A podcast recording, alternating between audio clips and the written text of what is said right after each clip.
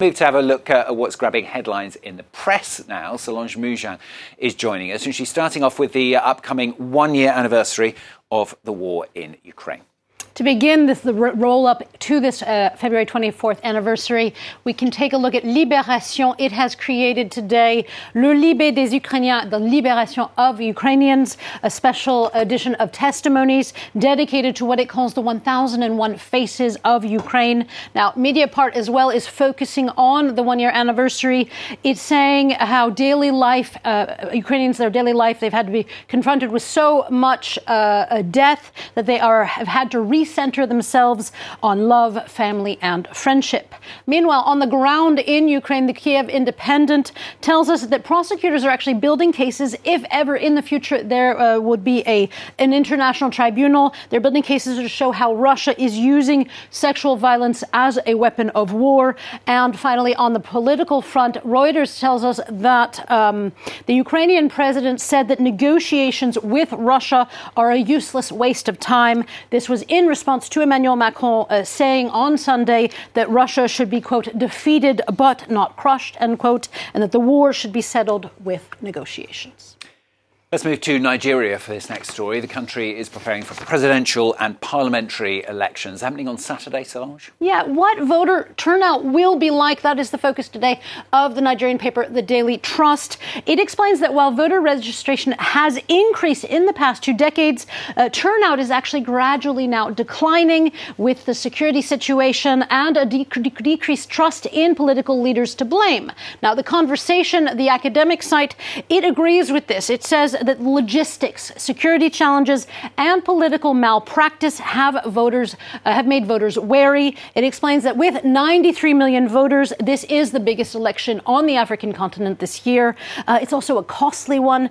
Uh, the site says that Nigeria actually spends some 2% of its GDP on elections. Now, finances are actually part of the conversation when it comes to this election. Uh, AP tells us that Nigeria. Um, this economy is in crisis, that there are not enough new banknotes or the Naira after the government introduced a new uh, currency, a new banknotes. Now, uh, as the Nigerian Sun tells us, uh, this financial crisis with the banknotes is uh, uh, has created widespread anger, and it is going to, it could affect Saturday's results. But the issue is even bigger than the currency one. Le Monde has an excellent uh, slew of articles about Nigeria's economy, and it explains that favoritism, institutionalized banditism, and bad policies like the Naira uh, uh, uh currency problem, they have made the nation a place of economic chaos, and therefore desperation and poverty are on the rise. Let's come closer to uh, home, well, for us here anyway, to France. A citizens' council has come out in favour of reforming end of life care. Yeah, and they've come out overwhelmingly in favor of changing the laws to make uh, assisted suicide or euthanasia legal in uh, uh, France. The Citizens Council, as Le Parisien tells us, uh, voted after months of working on this issue. They, they began working in December on it.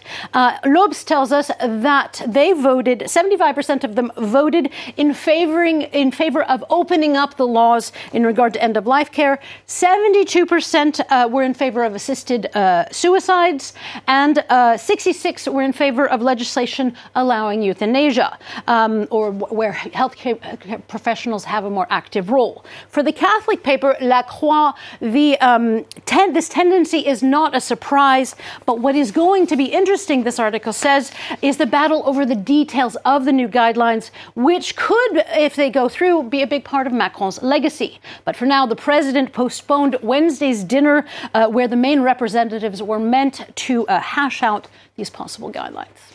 Solange is going to end on some um, very important science news for us. She's um, found a story. Uh, well, it's about a bodily mystery that has researchers, shall we say, stumped. Yes. Vice tells us that a study found that the average length of an erect penis has increased by 24% in the past 80 years. The Stanford report says, quote, if we're seeing this fast of a change, it means that something powerful is happening to our bodies. Now, researchers were actually expecting the exact opposite because sperm count and testosterone levels, testosterone levels are actually decreasing and there's an early onset, uh, onset of puberty. Uh, but the, this sort of funny finding, uh, Huffington Post tells us, it, it is kind of a little bit potentially dark. Uh, for even if researchers don't know what's causing this increase in penis length, uh, life, lifestyle changes and pollution could be to blame could be. And Solange did not want to end the press review on our reproductive systems potentially going haywire because of chemicals, did you? No, uh, this, uh, especially thanks, thanks to this story, we've had a lot of fun in the newsroom, a lot of giggles in the, about how the press illustrates um, uh, penises now with images of eggplants, as we see here. Um, all of this because of emojis, of course. And this led me down to sort of an eggplant rabbit hole. I'll explain. Tasting Table, the, uh, uh, the food site tells us that eggplants actually have an amino acid in them that create adrenaline and therefore can disturb our sleep, and that we should not have them for dinner but rather for breakfast. And then I found another story uh, along these lines of eggplants about the world's largest digital photograph, uh, digital picture. You can guess what it is of.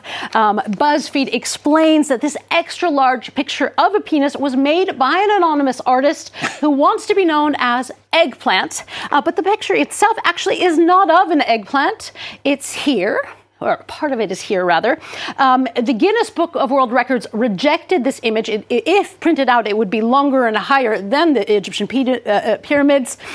Be, they rejected it because, uh, according to the Guinness World Book of Records, the uh, pixels were too repetitive. A rejection that also led many people online to say, "Does the world really need such a big picture?"